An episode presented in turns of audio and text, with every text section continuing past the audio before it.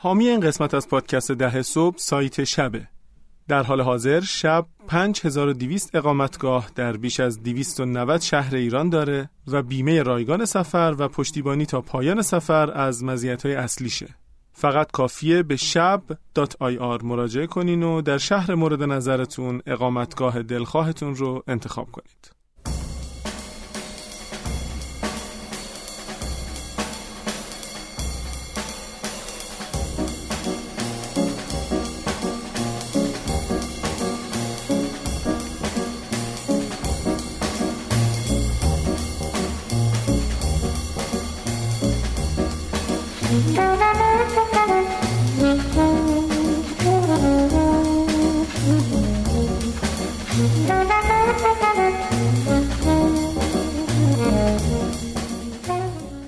سلام به همه مخاطبین محترم پادکست در صبح و سلام امید. سلام به همه.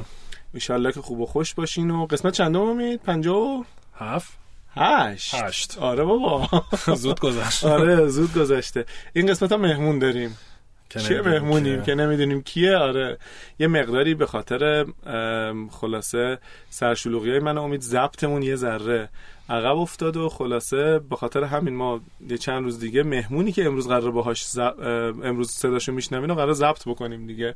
به خاطر همین ببخشید. شده به دوران طلایی پادکست که نمی‌دونستیم چه مهمونیه. داریم نزدیک میشیم. خب چه خبر امید؟ سلامتی. خب امروز چی داریم؟ کنترل داریم؟ امروز دیگه آره دیگه بریم سر وقت کنترل بسه. امیدوارم مخاطبا خسته نشن از بس راجع به اینا صحبت فکر. کنم دارن میشن. جدی؟ آره حالا- میگه. کم کم یه دو یکی دو قسمت دیگه شروع می‌کنن به فوش دادن به سرمایه گذاری رزیل. تازه می‌فهمیم که آره چیه. داستان چیه؟ آره داستان چیه و سرمایه گذاری چه کلایی سرشون می‌ذارن و اینا. خب این کنترل که میگی یعنی چی اصولا؟ ببین کنترل یعنی اینکه بین استارتاپ و سرمایه گذار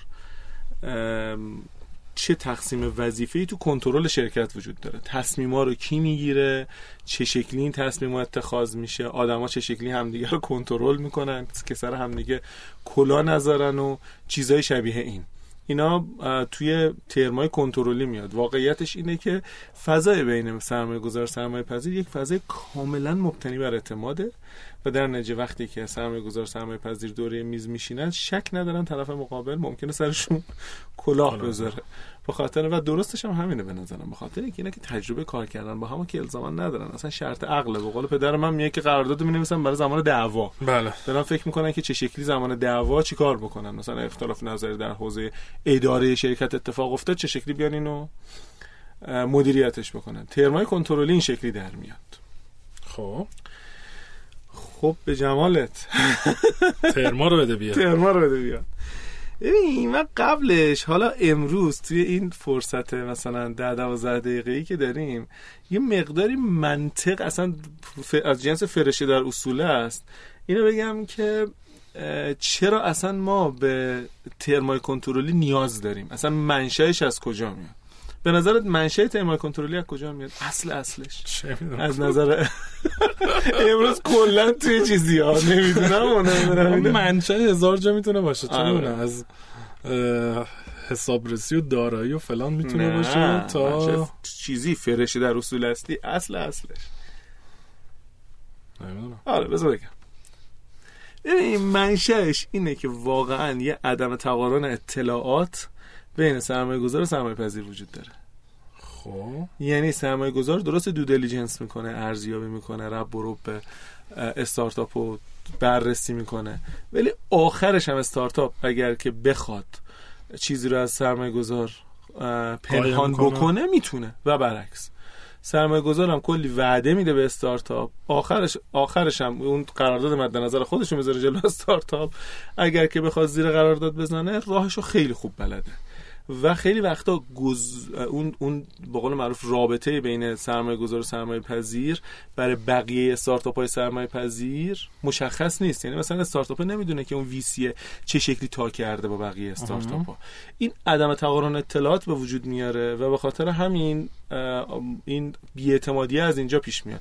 راستشو بخوای این دقیقا شبیه رابطه بین کارمند و کارفر... کارفرما اصطلاحا بهش میگن رابطه پرینسیپال ایجنته یعنی مثلا تو وقتی که یه نفر داری استخدام می‌کنی مطمئن نیستی که این از کامپیوتر شرکت نمی‌دونم از اینترنت شرکت از استفاده آره برای منافع خودش استفاده می‌کنه یا نمی‌کنه. از طرف دیگه کارمنده مطمئن نیست که احتمالا کارفرما مثلا اخلاقی عمل می‌کنه حقوقش سر وقت میده یا نمیده. یه سود دو طرفه بین اینا وجود داره که این سود دو طرفه باعث میشه که این دوتا حاضر باشن با هم- با همدیگه کار بکنن. یه منفعت دو طرفه. نگم سود دو طرفه.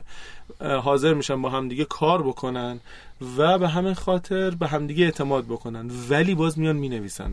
با- با- که چه شکلی مثلا قرار با هم دیگه کار بکنن ساعت کار چیه چه چیزهای منطقیه چه چیزهای مجازه چه چیزهای مجاز نیست. از طرف دیگه آره، بعضی وقت همون مفهوم خلاص. اینم همون مفهومو داره. یعنی مثلا حالا درسته که رابطهشون رابطه کارمند و کارفرما نیست ولی رابطه principal agent هست. رابطه کسی که یه چیزی داره ارائه میده و کسی که دا- داره کاری رو انجام میده. و این وابستگی که به دو طرف دار این دو طرف به هم دیگه دارن باعث میشه که اینها رو بیارن در داخل بندهای مرتبط با کنترل. این اصل اون فرشته در اصول است؟ این انگلیسیش چیه؟ همین کنترل یا نه؟ کنترل آره اکونومیک اکونومی کنترل آره انگلیسیش کنترل. فارسی هم همینو میگیم؟ فا- فارسی هم بهش میگیم آره بنده و این یه. بندی از قرارداده یا شیرهولدر اگریمنت نه یه بندی از شیرهولدر اگریمنت SHA یا توی ترم شیته که توش میاد میگه که اینا هست. این مثلا ما راجع به اینا داریم با همدیگه توافق می‌کنیم.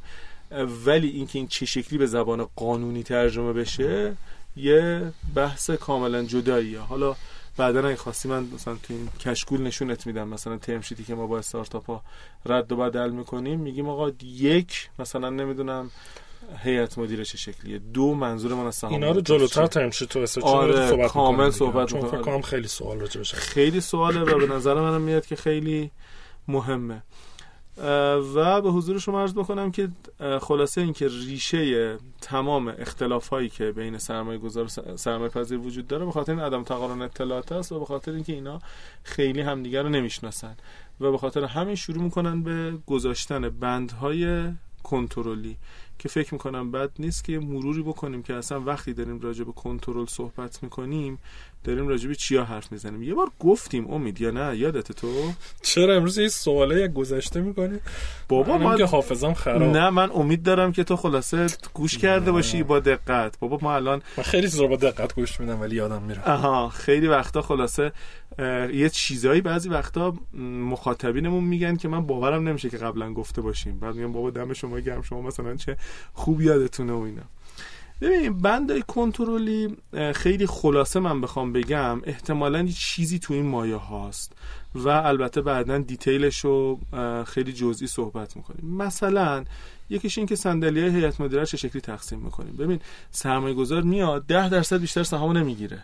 ولی میگه یه نفر یه seat می‌خوام. ولی میگه یه seat می‌خوام تازه seat با اختیار مثلا ویژه می‌خوام. مثلا اگه سرمایه گذاری جدید اومد من چه شکلی از هیئت مدیره رو میام تغییر میدم؟ ببین مثلا راجع به این تیپ چیزا داریم صحبت می‌کنیم. مثلا من می‌تونم یه عضو هیئت مدیره خارج سهامدار داشته باشم یا نه؟ مثلا اعضای موظف و غیر, غیر موظف هیئت مدیره کیان اسناد تعهدآور کی میاد امضا می‌کنه. حق وتو برای سهامداران میدم یا نه حالا جلوی حق وتو مثلا حق اجبار و نمی‌دونم این حرفا هم هست من می‌تونم کسی رو مجبور بکنم یا نه چه تصمیماتی رو من نمی‌تونم بدون جلب رضایت همه سهامدارا بگیرم بگیرم.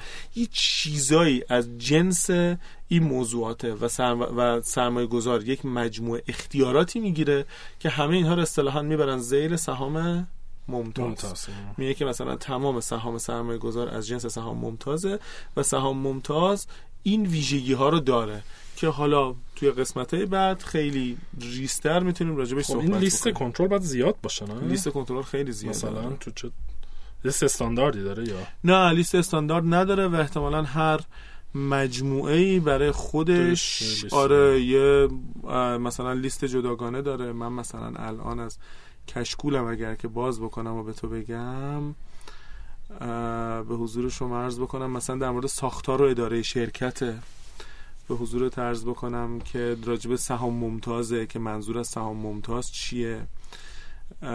راجب اینه که چه شکلی آدم ها می‌تونن اگزیت بکنن.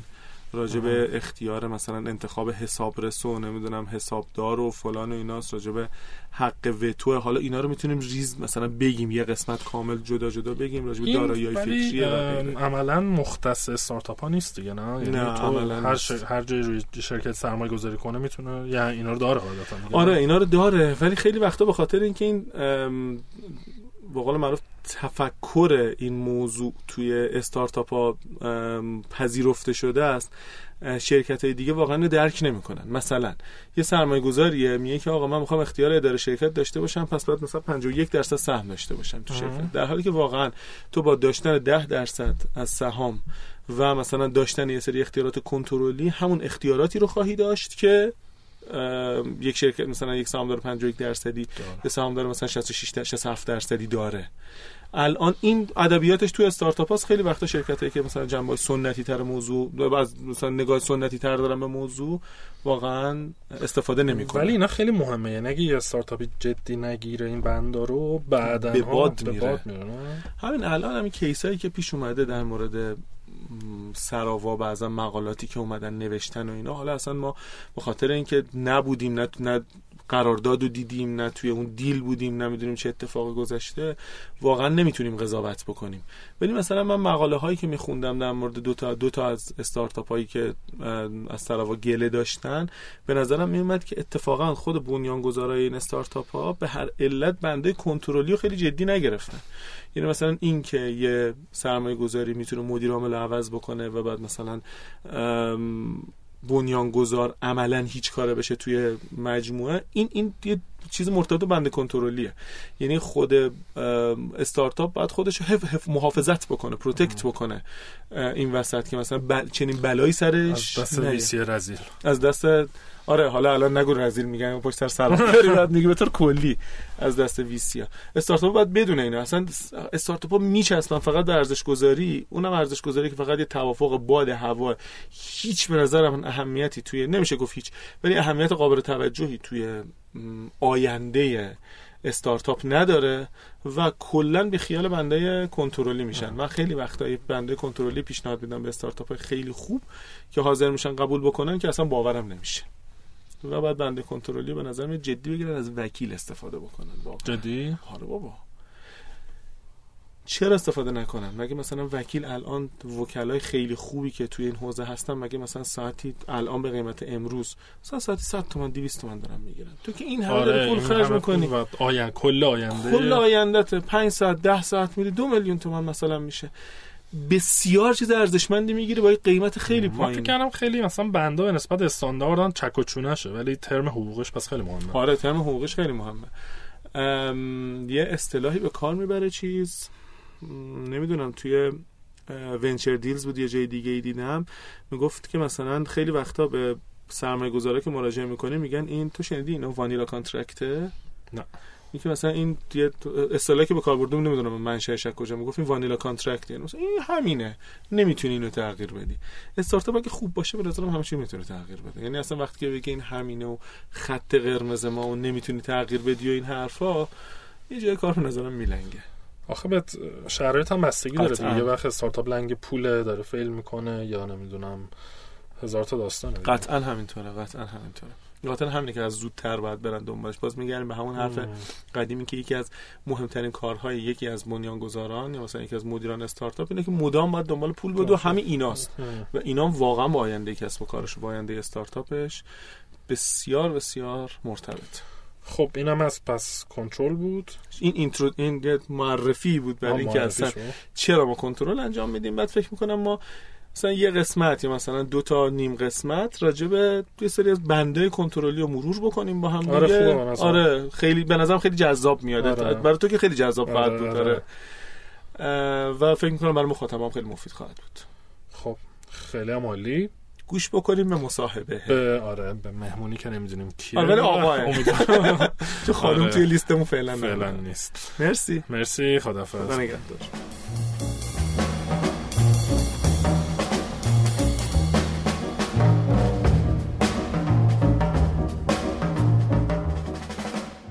پادکست ده صبح رو می‌تونید از طریق اپلیکیشن های پخش کننده پادکست مثل iTunes، Apple Podcast، Castbox و Google Podcast گوش بدین.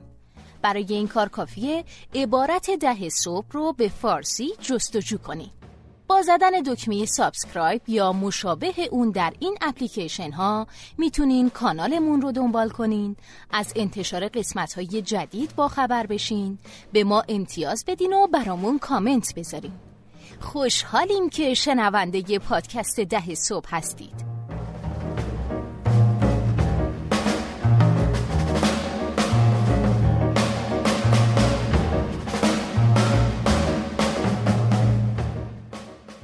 سلام.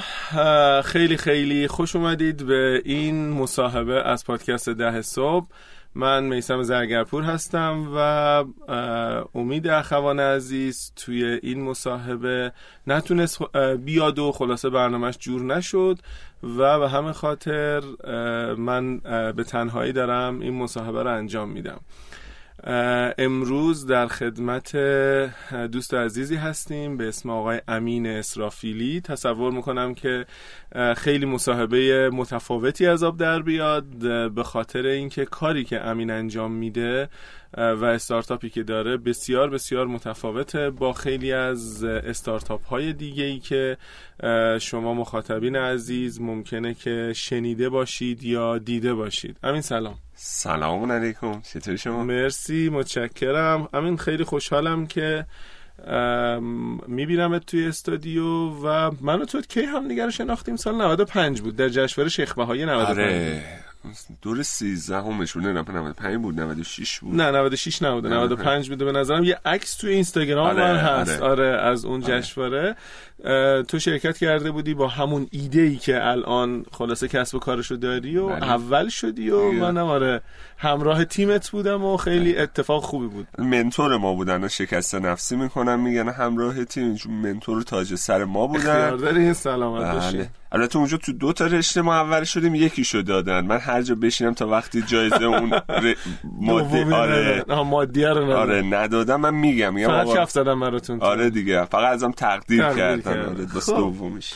بسیار امین جان خیلی خوش اومدی. یکم تعریف بکن. background خودتو بگو. چی خوندی؟ کجا خوندی؟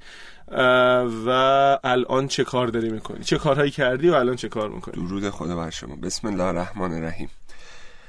امین اسرافیلی هستم.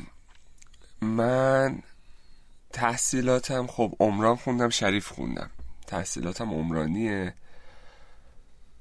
الانم در حال حاضر مدیریت شرکت رادیس رو بر عهده دارم. رادیس برندمونه دیگه. اسم رسمیمون رادیاوران سروشه. اونجا داریم کار می‌کنیم. کاری که الان داریم انجام میدیم ماهیتش با ماهیتی که ما شرکت های استارتاپی سراغ داریم آیتی و این مدل خیلی فرق داره. ما قطعات سیمانی تولید می‌کنیم.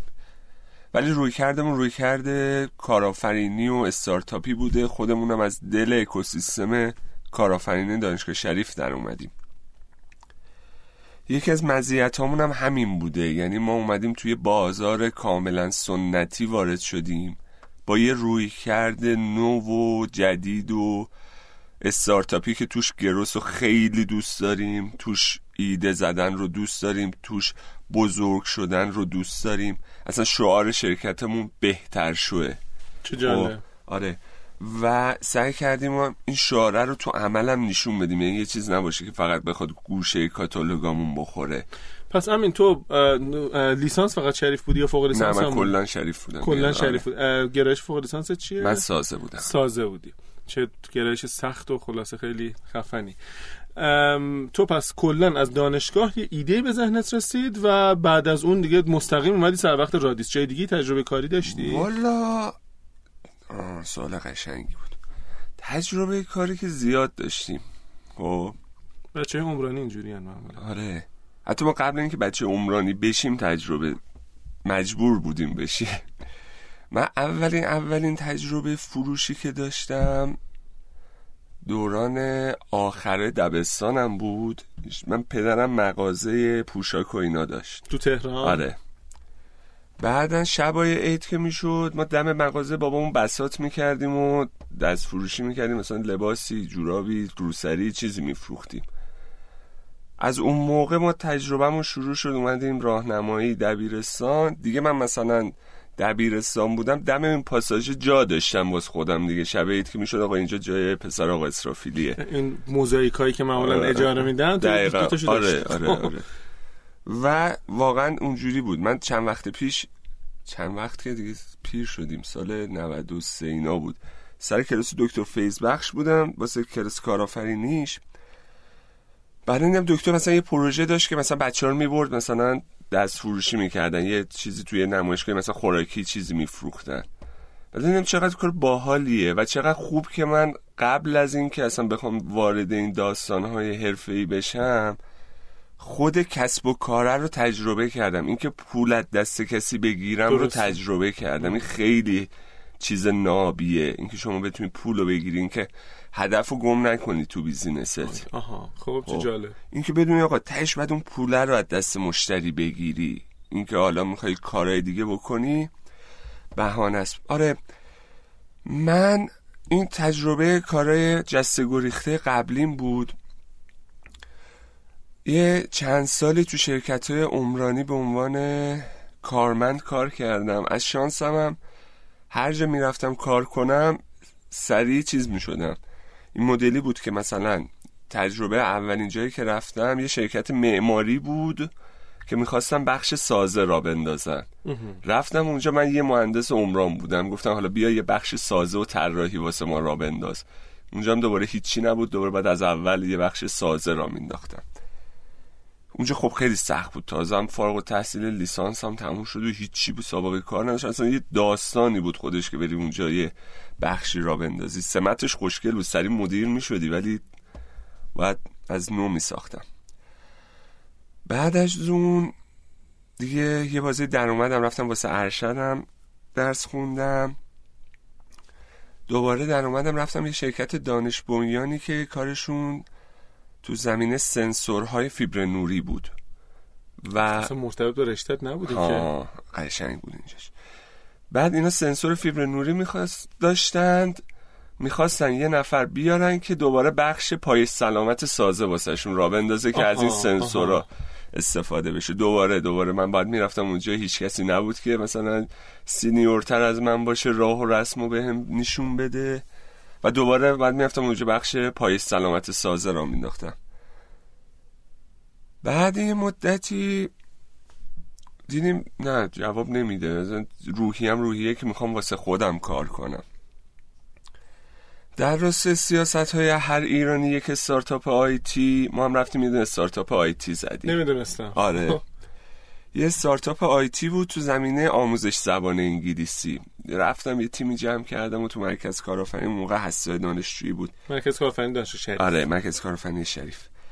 حسای کارآفرینی ما یه جایی گرفتیم و کارمون رو شروع کردیم. اون موقع باز تو چیزم بودم دیگه. درس ارشد داشتم میخوندم. آخرای ارشدم بود. و توی جامعه عمرانی چون من از سال تقریبا 89 اینا تی آزمایشگاه بتون بودم تو شریف. تی میشه تیچر اسیستنس آره من آزمایشگاه دستم بود و بچههایی که می‌خواستن آزمایشگاه بتون درسش رو بگذرونن بخش آزمایشگاهش با من بود. تیچر اسیستنت البته. آره. و اون درسمونم خب یه استاد داشت و چیز بود همه بچه های یه سالی توی مقطعی و ما زیارت کردیم تو عمران شریف. به بتون شناخته می شدیم دیگه. تز ارشدم هم, هم دقیقا بتون بود. آقا شد جلسه دفاع ما راجع به بتونهای تماممند. من این جلسه این اسمش خوبه این دعوتنامه به جلسه دفاع رو گذاشتم رو صفحه فیسبوک هم که دوستان آشنایان. بیاین. بیاین من مثلا ده دی ماه چیز دارم. جلسه فکرم واقعا ده دی بود جلسه دفاع. یه بنده خدایی که من دورادور میشناختمش مثلا سال بالایی های ما بود. به ما پیام داد که فلانی من بعد جلسه دفاع می‌خوام یه نیم ساعت وقت تو بگیرم این موضوع کاری فکر کنم تو بتونی با توجه به این کار بتون می‌کنی و اینا حلش کنی. کار بتون متون می‌کنی. آره بازی داری شنو بازی می‌کنی فکر کنم بتونی. بتون باشه بیا بعد جلسه دفاع صحبت کنیم. اون موقع من استارتاپ آیتی هم داشتم. این رفیق ما بعد جلسه دفاع اومد صحبت کردیم گفتش که من پدرم توی بیمه شهر قزوین کار می‌کنه. اونجا یه مشکلی که هست اینه که میان دریچه های فلزی رو میدوزن و شهرداری باید به کسایی که مثلا میفتن توی این ماشینشون میفته خسارت می‌بینه آدم قرامت بده. قرامت بده و این چون بیمه است بیمه باید قرامت اینا رو بده. عجب. خب شما اگه بیاید اینو با یه ماده بسازید که ندوزنش این مشکل ما تو بیمه قزوین حل این میشه دریچه چودنی ها. آره آره دریچه منحول و که مثلا الان اداره آب. استفاده می‌کنه شهرداری استفاده می‌کنه مخابرات هست اداره گاز هست. خلاصه. آره. اینو بیاد شما با این بسازید چیز خوبیه. یه مشکلی هم حل کردید بازارش هم بازار خوبیه و اینا. دیگه از اون موقع کار ما شروع شد. هی رفتیم جلو رفتیم جلو. یعنی روزی که اولین روز استارت این استارتاپ دقیقا روز جلسه دفاع بنده بود. دیگه تاریخش قشنگ ثبت در ایده رو یه تاریخ. نفری که این مسئله رو داشته بود و دیده بود بهت داد. آره گفت این هست و اینا. بعد من شروع کردم یه سرچ کردن. ببینم که آقا این داستانی که هست اصلا فقط واسه شهر قزوینه جای دیگه هم هست. چه جوریه؟ دیدم نه اصلا آمار هست. مثلا آمار من وحشتناکه تو این قضیه سرقته. مثلا 800 تا سرقت تو یه هفته و عدد این مدلیه. جالب بود. سرچ انگلیسی کردم دیدم مثلا راجع به سرقت دریچه ما صفحه ویکیپدیا انگلیسی داریم. که اومده گفته آره تو چین انقدر هزار تا دزدیدن فلان ایالت آمریکا انقدر هزار تا دزدیدن تو هند انقدر دزدیدن نه اصلا مشکل قضیه واقعا. شروع کردیم کار کردن کار کردیم کار کردیم. خب یه بیس فنی هم لازم داشت. اولش واقعا هم حالا ما تواناییمون تو بتون و مصالح سیمانی بود. ولی واقعا نتیجه نمی گرفتیم یعنی ما باید تارگتمون مقاومت چهل تن بود واسه این چیز بحث استانداردیش. چهل تن بر متر مربع. نه چهل تن بار نقطه ای یعنی واحدش. نیروه فشار نیست. آها. یعنی دریچه باید توی خمش قرار می گرفت توی حالت بارگذاری خمشی چهل تن باربری می‌کرد.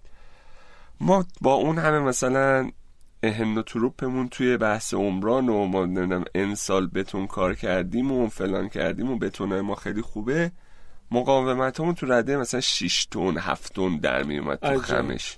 خیلی فاصله بود. هی کار کردیم کار کردیم. اون موقع هم خب دوران دانشجویی و نمی‌دونم پسا دانشجویی بود.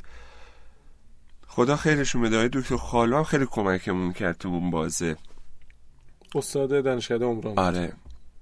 استاد تز ارشد من بودم کارا رو بردیم جلو. تا یه مقاومت خوبی هم رفتیم. خب مثلا تا رده مثلا 20 تن رسیده بودیم و کم کم تو این فاز بودیم که آقا ما اصلا دیگه همین 20 تن خوب است و اوکی. یه سوالی همین این کار رو داشتی توی همون آزمایشگاه بتون انجام؟ آره آره آره. با وجودی که فارغ التحصیل شده بودی چه شکلی دسترسی داشتی؟ با کمک دکتر خان آره آره. یا مثلا پروژه‌ای تعریف چون شده بود؟ من اونجا هم تی ای بودم. با اینکه فارغ التحصیل شده بودم هنوز تی ای بودم. هم یه جوره RA بودم research assistant بودم. خب. یعنی یه تقابل دو طرفه داشتم. یعنی یه چیزایی به دانشگاه داشتم می‌دادم. چون هنوزم با اینکه فارغ التحصیل شده بودم کارگاه بچه‌هایی که درس داشتم من داشتم چیز می‌کردم. هم, هم این که خب در کنارش می‌تونستم از فضا استفاده کنم. رسوندین به 20 تن رسوندیم به 20 آره. بعدا دیگه یه جایی شده بود که ما دیگه باید در می اومدیم از دانشگاه دیگه. و دیگه سن و سالمون گذشته بود و اینا. نمی‌شد کاری کرد. و نیازمون هم بیشتر شده بود. یعنی ما دیگه نمی‌تونستیم مثلا با دو روز تو هفته چهار ساعت کار کردن تو آزمایشگاه دیگه کار رو جلو ببریم. جدی شده بود. آره اون موقع کار- که بیرون کارم می‌کردی یا نه؟ اون موقع تا یه بازهش تو همون شرکت دانش بنیانه بودم. پارت تایم می‌رفتم. سه روز تو هفته می‌رفتم و حقوق خوبی هم می‌دادن دستشون درد نکنه. و کاری هم که می‌داد کردیم کار های تکی بود اونجا. که گرچه دیدم بعد یه مدت دیدم چند کاره بودن نمی‌تونم انجام بدم. نه دنیا رو دارم نه آخرت رو از اون شرکت در اومدم. یه نفر جایگزین کردیم و دیگه تمرکزمو کردم روی او- اون زمان بتون توانمند بود اسم شرکتمون بعدا شد رادیس. این مسئولیت محدود بود این سهام می‌خواست بود. دیگه ما کارگاه لازم داشتیم. دانش فنیمون هم خب خیلی پیشرفت کرده بود نسبت به اون چیز اولیه. با یه شرکت عمرانی که قطعات پیش ساخته بتونی می‌زد. شرکت شنزار نامی بود. رفتیم آشنای قبلی داشتیم آشنای قبلی داشتیم که یه بار بچه ها رو برده بودم اونجا بازدید. بازدید بچه دانشکده رو. رفتم با مدیره اونجا صحبت کردم گفتم آقا یه همچین چون شرکت اونها شرکت خیلی معظمی بود. رفتم صحبت کردم گفتم آقا ما یه همچین دانش فنی داریم. شما هم که شبکه دارید بازار دارید فلان دارید. بیاید با همکاری هم این رو چیز کنیم. ما دیگه الان جایی نداریم واسه اینکه این کار رو جلو ببریم. مدیراشون تو مرحله اول موافقت کردن که آقا این کار رو با هم ببریم. جلو ما رفتیم مرحله بعدی با حاج آقای فاتح مالک کارخونه صحبت کردن. یه آدم مثلا نزدیک 80 ساله 75 ساله. سنشون رو حدس می‌زنم دقیق نمی‌دونم. هرچ کجا هستن خدا حفظشون کنه. رفتیم با ایشون صحبت کردن که آقا اینجوری داستان. ما چند تا جوونیم یه همچین ایده ای داریم. نمی‌تونیم هم زورش رو نداریم که اجرایش کنیم. این کار رو اجرای کردنش چند میلیارد پول می‌خواد. ما واقعا چند میلیارد پول می‌خواست. درست اجرا کردنش آره. آها، چون خب. کارخونه می‌خواست خواب پول داشت. مثلا شما به شهرداری جنس میدی همون موقع بهت پول نمیده. گفتیم شما کارخونهش رو که داری. نمی‌دونم شبکه توزیعش رو که داری. همه اینا داری ما هم جوونیم وای میسیم زیر دست شما کار می‌کنیم و با هم کار می‌بریم جلو. آیا فاتح قبول نکرد؟ جدی. آره. گفتش که ببین پسر جون من شرکتم بزرگه شما کوچولویید. خب. خیلی مثالاش هم همینجوری آمیانه واسه ما می‌زد ما بفهمیم. گفت من از شهرداری شیش ماه پولم بمونه هیچ مشکلی واسه هم پیش نمیاد. ولی تو کوچولویی. اگه حساب کتابت با من قاطیشه شیش ماه خوابیدن پول تو اون قسمت کوچوله رو ممکنه بکشه. من یه جور دیگه باید حساب کتاب می‌کنم. گفتم چی؟ گفت یه سوله بهت میدم. دم و دستگاه هم هرچی اضافه داشته باشم بهت میدم. هر چقدرم خرجت کنم یه گوشه رو کاغذ می‌نویسم. برو کارتو بکن. اگه کارت جواب داد من رو کاغذ نوشتم چقدر خرجت کردم. میای پول منو میدی. اگه کارت جواب نداد چی کارت کنم دیگه؟ برو به سلامت. قشنگ شبیه انجل اینوستور هم آره کرده. دقیقا دقیقا. تو کار فنی خب ما هم اینجوری انقدر قضیه ساده نبود که ما هم اون موقع میترسیدیم. آقا داریم با یه قولی میریم صحبت می‌کنیم ایدمون رو فلان نکنن. از یه به بعد گفتیم که آقا اینا آدمای خوبی هن. خب اعتماد می‌کنه اعتماد می‌کنیم. اگه هم تهش هم مثلا دیدیم چیز دیگه عذاب در اومد زدن بردن ایدن رو هم بردن دیگه. ریسکو برداشت آره. چند نفر بودین؟ اون زمان ما تیممون خیلی نوسان داشت. ما تیمی که شروع کردیم چهار نفره بودیم.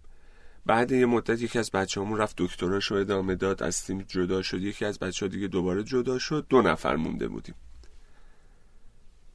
رفتیم و از آقا حاج آقای فاتح یه سوله بهمون داد یه سوله 90 متری بهمون داد. آها. چیز خیلی بزرگی هم نبود. نه دیاره یه کارگاه بوده. دقیقا. و جالب بود اون سوله ای هم که به ما داد تو قسمت صنعتی نبود. یه فاز که ما نمی‌تونستیم کار تولیدی هم خیلی توش بکنیم. یه جایی بود که مثلا چه می‌دونم یه نجاری باید توش می‌زدی. خب این که مثلا قرار باشه کارخونه بتون و کثیف کاری اینا باشه نه درستش نبود ولی اونا هم یه ریسکی رو کردن. گفتم آقا اینا هم بدیم فلان اینجا رو داریم اینا هم کارشون راه بیفته. حتی اون موقع فکر کنم سه میلیونی هم به ما پول دستی هم دادن. عجب. که آقا مثلا بیاید دارید کار R&D می‌کنید خرج رفت آمدتون. واقعا angel این قضیه مال چه سالی همین قضیه 96 اینا باید باشه همون 95 مثلا باشه. شاید قبلش. فکر کنم قبلش. آره، راست میگه، قبلش بود. قبل شیخ بهایی بود قبل شیخ دیگه. بهایی بوده، آره. آره. اگه شیخ بهایی 95 بود میشه مثلا 94 درست. آره. آقا ما اونجا یعنی من قشنگ یادمه کار رو شروع کردیم یه سوله 90 متری داشتم. حاج آقا یه دونه به ما چیز داده بود دستگاه خمیرساز نونوایی رو دیدی؟ آره. کوچیکا آره آره. یه دونه خمیرساز نونوایی واسه آشپزخونهشون بود آشپزخونه کارخونه بود اونو داده بود به ما به عنوان میکسر استفاده کنیم خب این بود یه دونه میز ویبره مثلا بگم 60 سانت در 60 سانت به ما داد که ویبره کنیم ویبره کنیم بتون وقتی که دارین درست می‌کنین آره. ویبره بکنین که دقیقاً. هواش خارج بشه و. منم مهندس عمرانم دروده خب. هر کی به هر جا رسیدت دانشکده عمران رسید آقایی که شما باشیم ما یه میکسر داشتیم یه فلان داشتیم دیگه درست شده بود. مثلا یک ساعت و بیست دقیقه هم از تهران تا کارگاه خب، راه. بود. همین بیخ گوشمون نبود ولی خب باید می‌رفتیم. آقا ما کارو شروع کردیم دوباره رفتیم جلو فلان. دیدیم آقا هزینه های قالب سازی زیاده. رفتیم خب ما هم تو اکوسیستم کارآفرینی بودیم یه جا خونده بودیم که آقا جذب سرمایه هم میشه کرد. شروع کردیم داستان جذب سرمایه رو شروع کردن. خدا خیرش بده آیه حسن علی زاده اون موقع تو چیز بود؟ دفتر TTO بود. technology transfer office. آره. دفتر انتقال تکنولوژی داشته شریف. آره. اونجا بود و رفتیم با سینا نشستیم گفتیم سینا بیا رفتیم business model در آوردیم. یه اکسل خیلی خفن مالی در آوردم. و گفتیم بریم شروع کنیم جذب سرمایه کردن. با چند جا رفتیم جلسه گذاشتیم. واسه جذب جذب سرمایه سرمایه رو برای قالبا می‌خواستین آره بعد قالب می ساختیم بعد مصالح می خریدیم و ما هیچی نداشتیم دیگه. و همه جا می رفتیم می گفتیم می گفتیم آقا محصوله مثلا تا اینجا اومده جلو. نمی‌دونم کارگاه هم مثلا نمونه ساختیم فلان. کردیم مشتری هم اینا گفتن ما می‌خوایم. ولی یه داستانی که بود اون موقع استارتاپ آیتی خیلی رو بورس بود. دقیقا همینطور. یعنی ما هر جا می‌رفتیم می‌گفتیم می‌گفتن خیلی عددتون خوبه بازارتون خوبه فلانه. ولی با اون قرارداد نمیبستن. اصلا انگار فرهنگ این که روی استارتاپی می‌تونه صنعتی باشن وجود نداشت. خب یعنی استارتاپ باید ما یه سایتی هستیم ما یه اپی هستیم باشه. استارتاپ این که آقا ما یه محصول درست می‌کنیم اصلا نبود.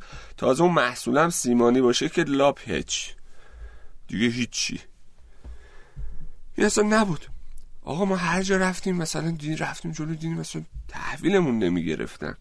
دیدیم نه اینجوری جواب نمیده. اومدم یه مقدار به قول شما استارتاپ بازا و دانشمندان این حوزه میگن پیوت کردیم یا پیوت کردیم آیا زرگرپور؟ درستش ظاهرا پیوته. آره ما هم پیوت کردیم. pivot نکردیم pivot آره کردیم. pivot کردیم. گفتیم میایم business model مون رو می‌کنیم. چی؟ اگه حدس زدی؟ نمی‌دونم. جشنواره. آها یعنی یه چیزی که توی آها چون فهمیدم.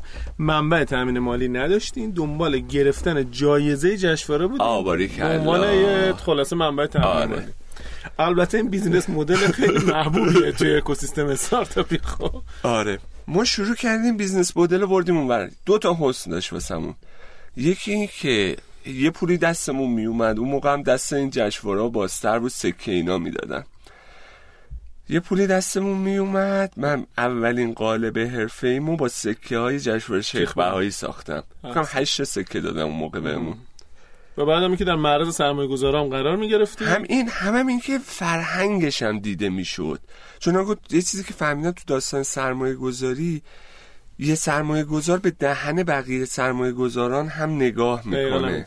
وقتی می‌بینن جو غالب همه مثلا میرن دنبال استارتاپ حوزه سلامت بقیه هم میرن. حالا یه بک علمی هم پشتش هست یه تحقیق بازاری هم هست. ولی دیگه ترندی میشه. آره. یه حوزه‌ای خیلی رو بورس که میشه خیلی ها میرن سمتش. آره. واقعا همینطوره. ما اومدیم گفتیم آقا از جشنواره و مسابقه های مدلی میایم. هم کسب درآمد می‌کنیم هم, هم این که بابا می‌فهمم ما هم هستیم. ما هم واقعا استارتاپیم. ما هم یه تکنولوژی آوردیم. ما هم لبه تکنولوژیم. آقا این مدلمون business model مون خوب جواب داد رفتین و آره. کمک منتورهایی که بودن رفتیم VC Cup شریف رو رفتیم اینو. کاپ ش... دانشگاه خواجه نصیر نصیر. رفتیم شیخ بهایی رو رفتیم خلاصه مثلا یه شیش ماهی جشنواره نبود ما نبودیم دیگه و جالب بود مثلا همون رو میبردیم یه جایی ارائه می‌کردیم اول می‌شدیم همون رو میبردیم یه جایی ارائه می‌کردیم مثلا چیز می‌شدیم اسمش خوبه رتبه نمی آوردیم. خب واقعا جشنواره ها و اینا اصلا هیچ ملاکی نیستن برای اینکه تو بگی آباری یه استارتاپی خوبه یا نه. دقیقا. در معرض خودتو در معرض قرار میدی یه سری نظر خوب می‌گیری ممکنه جایزه هم ببری. آره. خب یعنی فقط همین که آقا یه سری feedback می‌تونی بگی. feedback هم اندازه که آقا یه آدم با تجربه که یه ربع کسب و کار تو رو می‌شناسه. درسته. خب الان مثلا حسابش رو می‌کنم میگم آقا من مثلا پنج دقیقه وقت ارائه داشتم. اون داوره علی‌القاعده خیلی نمی‌تونه راجع به بیزینس من اطلاعات آره، بگیره. خب یه بخش زیادش مثلا پختگی اون فرد توی ارائه دادن تا خود بیزینسه. فوقش طرف می‌فهمه که این نیاز واقعی هست یا نه. آره آره. تازه اگه تو اون صنعت باشه. صنعت ما هم اینجوری بود که مثلا خب همه مثلا مسابقه ها هم فاز آیتی داشت دیگه. خیلی داوراشون هم مثلا آیتی منو تو این حوزه بودن. و مثلا ما. می‌رفتیم اونجا.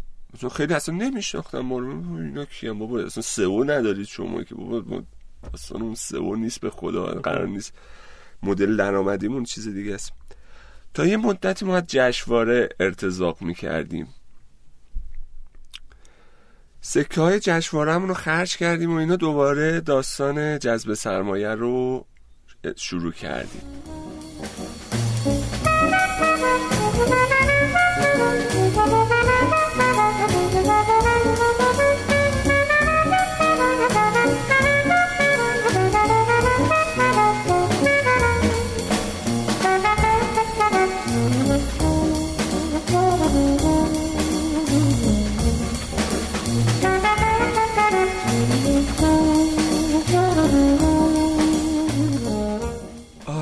جونم واسط بگه.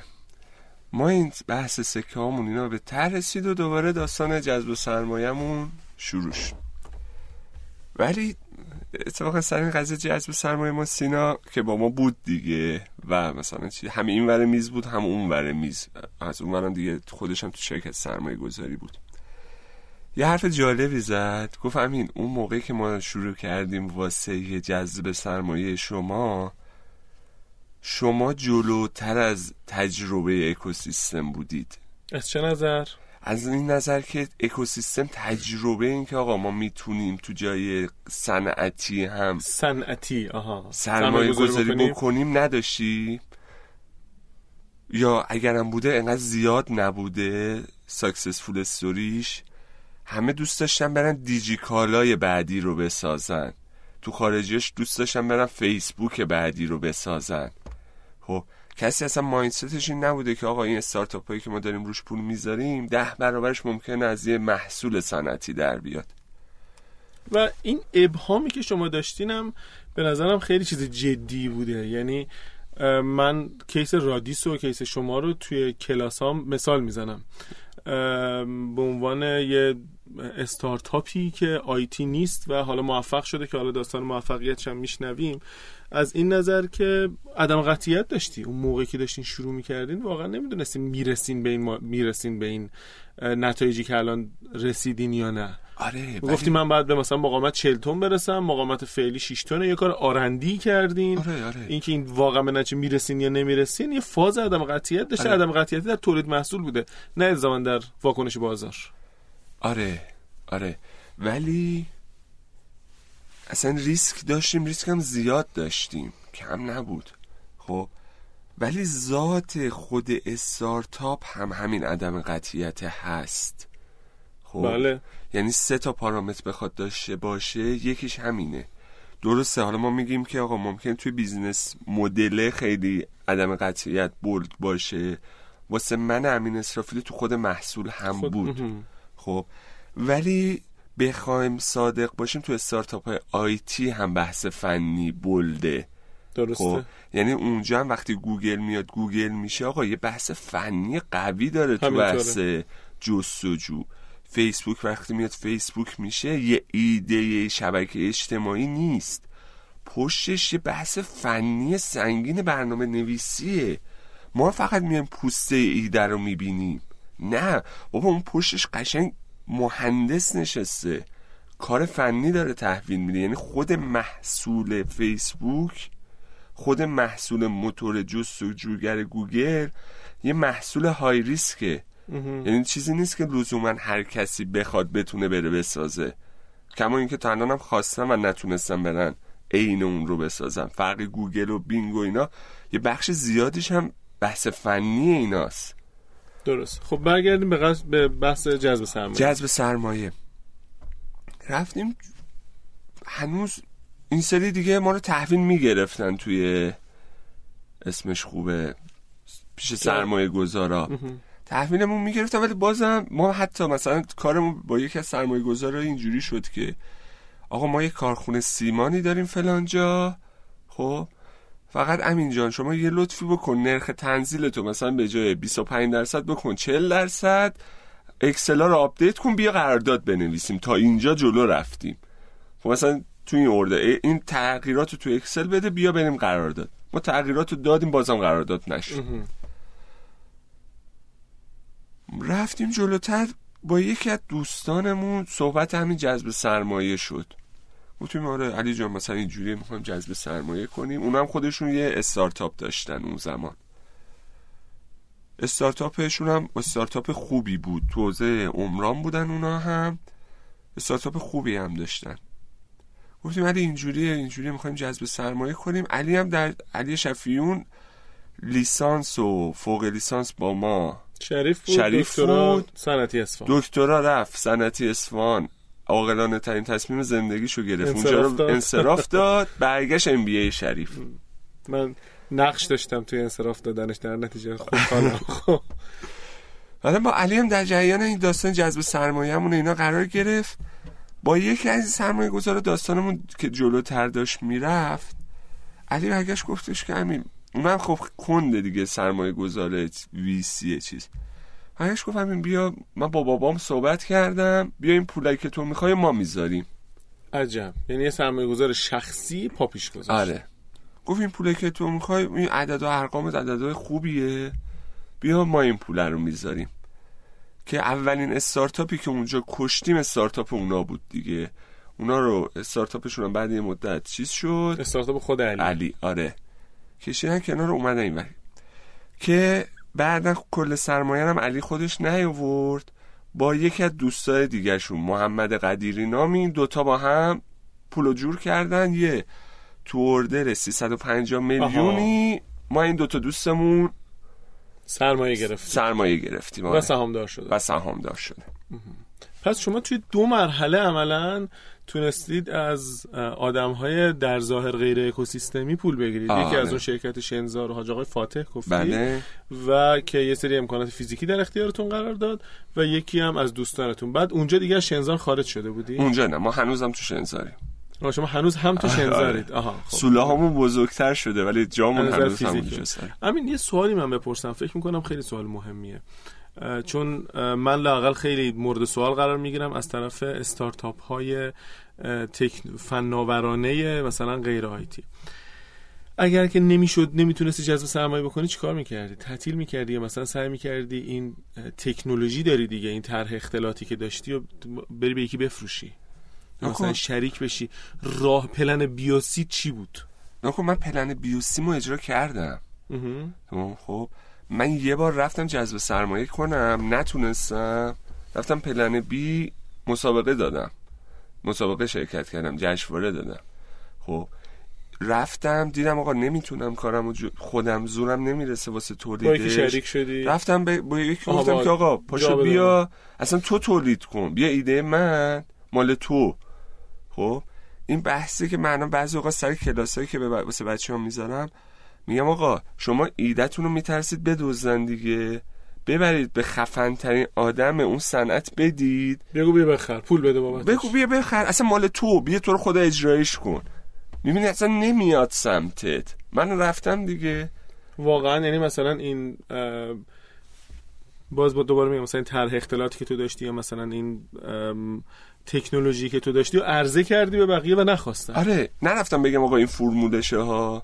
خب نه. این, این من بلدم روشی که به این اینم نمونه محصولش. خب میای بسازی بازار خوبیه. یه مرور بکنیم رادیس چی کار می‌کنه؟ شما الان دریچه منهول بتنی می‌سازین چون از اول تا الان آره. نگفتیم. آره ما دریچه منهول نانو کامپوزیت می‌سازیم. نانو کامپوزیت می‌سازیم. آره. خب نانو کامپوزیت سیمانی یعنی توش سیمان داره ولی واقعا دیگه بتون نیست. چون رده مقاومتیش فرق کرده همه رفتار ماده عوض شده. جایگزین اون دریچه های چدنی با سایزهای مختلف. آره. اون 7 8 سایز میشه. خب پس ولی اگر که باز نمی‌شد چی کار می‌کردی؟ تعطیل می‌کردی می‌رفتی خونه؟ نه. چی کار می‌کردی پس؟ یه جوری دیگه. آروم تر جلو می‌رفتم.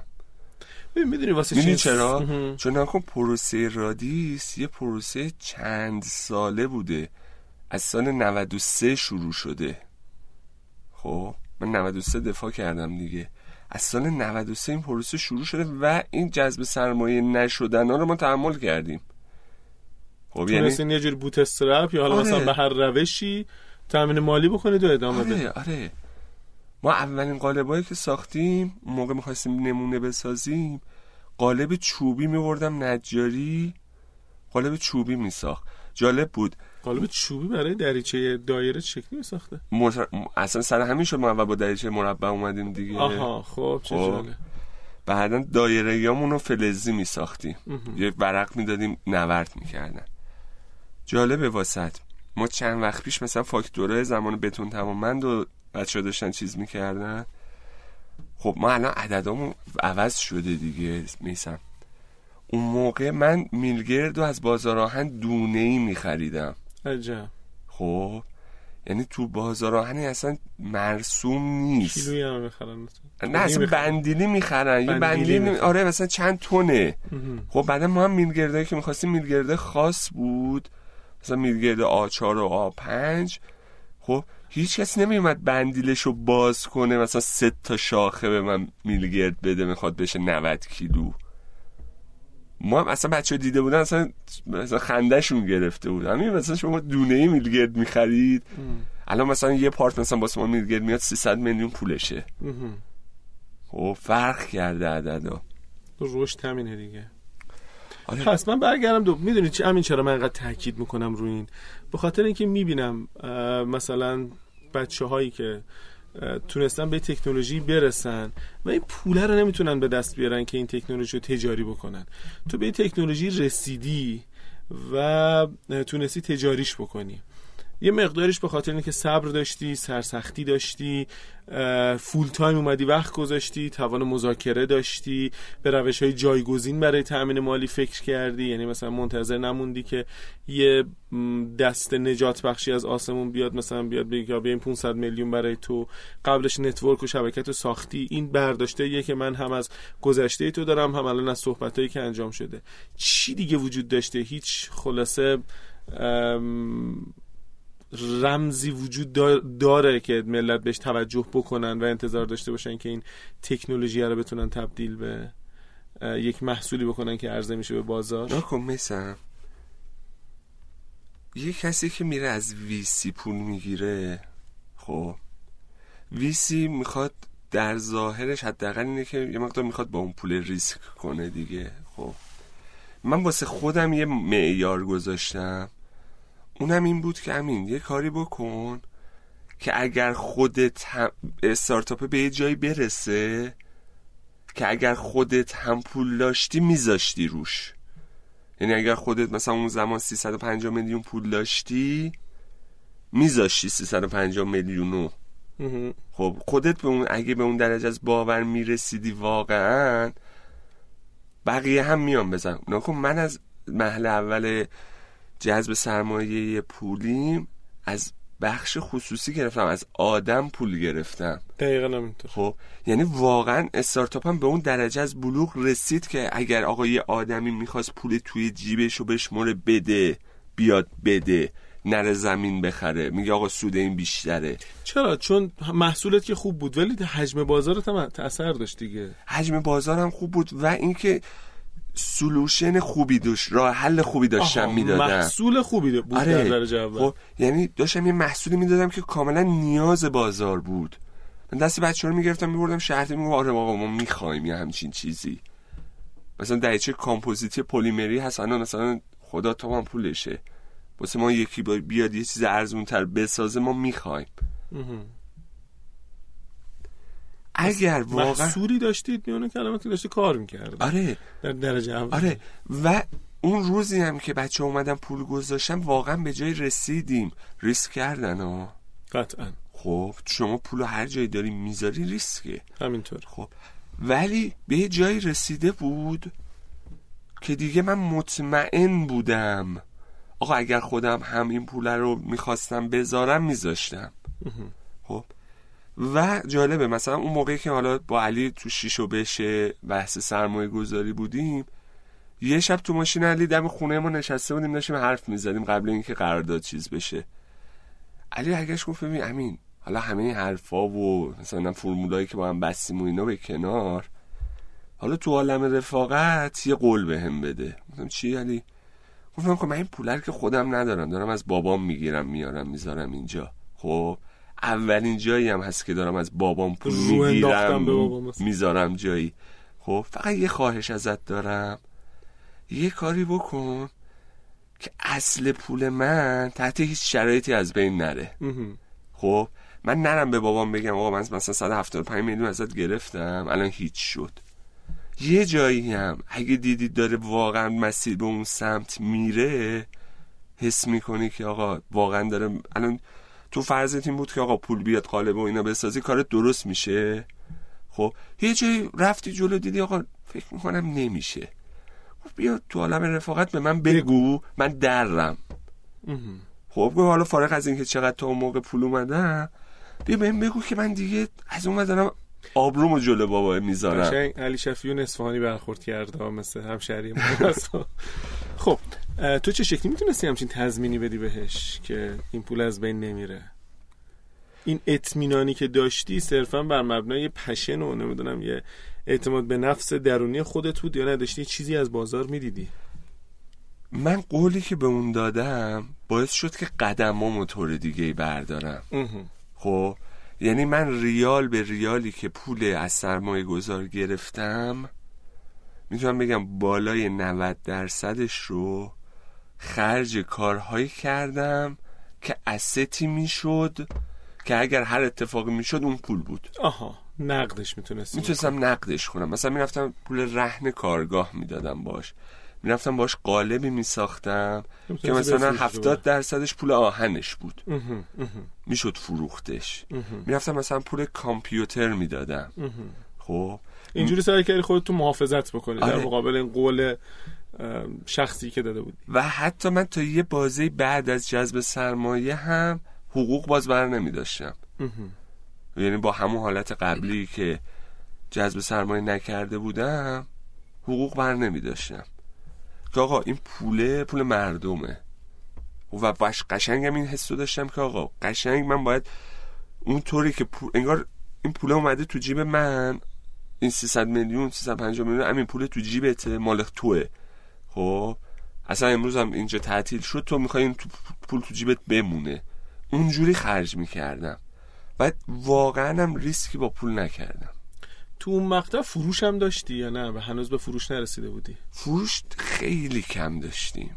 مثلا تو اردر مثلا 5 میلیون 6 میلیون. چند نفر بودین اون موقع؟ دو نفر. همون دو نفر آره. تو؟ من و سید رولا موسوی مونده بودیم. از تیم چهار نفرم موند که شروع کرده بودیم من و رولا مونده بودیم. و این سرمایه گذاری که انجام شد از طرف مثلا پدر آقای شفیون خدا آقای شفیون و آقای قدیری. و آقای قدیری اینا هیچ دخالتی توی کار تو داشتن؟ نه خیلی. مثلا خود علی شفیون نمی اومد کار نه، نمی‌کرد نه، نه. صرفا سرمایه گذار آره. بودن. با هم مشورت می‌کردیم و و مثلا بعضی اوقات مثلا یه جلسه ای داشتیم می‌خواستیم دو تا صداش شنیده بشه خب مثلا یکیمون جلسه رو هماهنگ می‌کرد می‌گفت آقای مهندس میان خودشون مثلا این یکیمون می‌رفت خب چون تو بیزینس هم مهمه بعضی جا دو صدا شنیده بشه. بله. یا روی حس کنه مثلا اون موقع ما چه بدونم یه میز بودیم تو مرکز کارآفرینی شریف. مثلا دفترم نداشتیم. آها من راستی این ماجرا رو باید بپرسم که خیلی کوتاه اه، مثلا در حد سه چهار دقیقه. اه، تو مرکز کارآفرینی شریف کی بودید و شتاب دهنده کی بودید و چه ارتباطی داشت؟ الان به این حضورتون توی اه، کارگاه اینا چه زمانی با هم دیگه هم پوشانی داشتن؟ ناکن من ورودم به مرکز کارآفرینی شریف با همون استارتاپ آی تیم بود. آها. بعد یه مدت اون استارتاپ آی تیم رو درش رو بستیم شد بتون توانمند. تو اون مدت من توی مرکز کارآفرینی و برنامه حسای دانشجویی بودم. بعد یه مدتی دوباره برنامه حسای دانشجویی مستقل شد. من با حفظ سمت هم جزو حالا منتور اون موقع اسمش نبود. و خودمون هم مثلا لفظ منتور نذاشته بودیم رو خودمون چون می‌دونستیم اینقدر تجربه نداریم. تسهیلگر جزو تسهیلگرها و کسایی شده بودم که خود هسته ها رو کمک می‌کرد که اداره بشه. هم خودم هم جای تیمم همونجا بود. خب. و بعد یه مدت هم گفتن آقا این برنامه ادغام شده شده شتاب دهنده. شریف که ما موقعی که ادغام شد دیگه در اومدیم از اونجا. و ما تجربه رادیسمون توی کلا حسای دانشجویی بود. آها, آها. اون طرح آیتیمون یه مدت رفت توی شتاب دهنده. اونجا حالا خیلی کارمون تو شتاب دهنده خوب پیش نرفت و فضا اونجا نتونستیم خیلی بسازیم برگشتیم دوباره هم آیتیمون رو برگردوندیم توی حسای کارآفرینی. دانشگاه به غیر از اون بره اولی که به هر حال به واسطه تی ای بودنت می‌تونستی از آزمایشگاه بتون استفاده بکنی چه کمکی دیگه بهت کرد؟ اولا کمکی نکرد. چرا؟ چرا؟ چرا؟ چرا؟ نکن آیا مهندس دهبدی پور یه فضایی ساخت با مجموعه ای که در آورده بود که فرهنگ کارآفرینی رو داد به دانش به من امین اسرافیلی. چرا؟ چون قبلش امین مثلا وقتی دانشجوی سال سه لیسانس بود دو تا هدف داشت. یکی اینکه یا بره یه جا کارمند بشه بعدش بعد از اون بره یه جای شغل آزاد داشته باشه یا اپلای کنه پاشه بره. خب خود اون جو کارآفرینی نه تو می‌تونی فلان کارو بکنی چهار تا کلاس بلو. من مثلا نقطه عطف یکی از نقطه عطفای زندگیم کلاس طراحی business plan فرزین فردیس بود. اون موقع فرزین فردیس جوونتر بود بیشتر هم سر این دوره‌ش وقت میذاش یه workshop سه تا هشت ساعته واسه ما business plan گفت. اونجا مثلا دنیا عوض شد. گفتم آقا میشه این کارم کرد میشه اینجوری هم فکر کرد. اصلا یه کاری که دانشگاه واسه من کرد برای بحث تکنیکال و فنی و عمرانیش بود که اصلا دید بهم هم داد.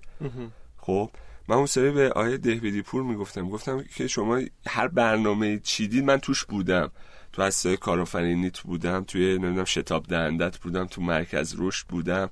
چند وقتی که مثلا تو پارک خواهم اومد تو مدرسه اشتغال شریف گذاشتی بودم گفتم الان اکوسیستم تو شاید بهتر از هر کسی دیگه بتونم نقد کنم. تو تک تک این بودی اینا آره. و نظر فیزیکی چطور نه نظر فیزیکی و امکانات و این حرفا چیز ویژه‌ای در اختیارت نذاشت؟ نکن چیز ویژه چرا نذاشت؟ نکن خود اون میزه کاری که ما داریم درسته من میگم آقا ما اون موقع میزه کار بودیم. خب. مثبت نگاه می‌کنی به قضیه خب. نه واقعا میگم. خب درسته واسه یه بیزینسی که می‌خواد بیلیاردی در بیاره یه میزه کار یکی بیاد مثلا اصلا تحویلش نمی‌گیره. درسته. خب ولی من با همون میزه کاره تونستم کارمو را بندازم. با همون مثلا سیستم PC که آقای کارآفرینی به من داده بود کارمو را انداختم. آره پنتیوم two بود داره ولی من full time توی کارگاهتون نبودین؟ full time توی کارگاه نبودیم. نه. چون با کار بازاریابی اینم می‌کردیم دیگه. درست. آره. خب توی این تیکه چیز دیگه مونده بگی؟ آره. خیلی کوتاه ما جذب سرمایه رو کردیم. بعد این مدت دیدیم خب کارا زیاد شد دیگه. یه جلسه گذاشته بودیم توی خونه علی اینا. ما شفیمون می‌خوایم یه جلسه بذاریم برنامه ریزی کنیم. محمد قدیری هم از شانس اون موقع اصفهان زندگی می‌کردن با خانومشون. اون موقع توی چیز بود. اومده بود تهران گفتم محمدم که هست یه جلسه بذاریم یه گزارشکاری بدیم ببینیم پولاتون داره چطور خرج میشه حیف و میل میشه. رفتیم خونه علی روح الله هم بود. شروع کردیم صحبت کردن و اینا. گفتم علی جان محمدم هست می‌خوام یه کاری کنم. می‌خوام این پوله که دادید. خب می‌خواید حروم نشه خودتون هم باید زحمت بکشید پاشید به تو استارتاپ کار کنید عجب. خب یه آفری بهشون دادم گفتم آقا اینقدر سهام دادم به واسه چیزتون پول سرمایه که گذاشتید اندازه نصفش هم دوباره بهتون سهام میدم. پاشید بیاید اینجا کار کنید. اینجا به بعد الان کارم سخت بود دیگه. علی خودش مثلا یه استارتاپ داشت. خب محمد قدیری اسواهان زندگی می‌کرد با خانومش. مجرد نبود که بگیم حالا یه نفر خودش پا میشه میاد. اونم اونجا یه استارتاپ را انداخته بود. و اگر قبول نمی‌کردن چی می‌شد؟ هیچی می‌رفتم یه آدم دیگر آها. به هر حال رسیده بودی به جایی که نیاز داشتی که آدم بیارم؟ و آدم قوی هم باید می آوردم درسته. آدمی که اولا خودش دغدغه کارو داشته باشه دلسوزی کارو داشته باشه, داشته باشه. باهوش باشه. الان روح الله من محمد من قدیره من ستاشون اصلا هر کدومشون پتانسیل این که آقا یه مجموعه رو بچرخونن دارن. بسیار عالی. مرسی همین خیلی قصه جذابی بود و برای اینکه یه مقداری هم یه فاصله گذاری بکنیم مخاطبان فرصت بکنن که یه ذره فکر بکنن اگر خواستن مرور بکنن قصه رو. همینجا این قسمت رو تموم می‌کنیم و خداحافظی می‌کنیم تا قسمت بعدی. خدا نگهدار. خداحافظتون بشه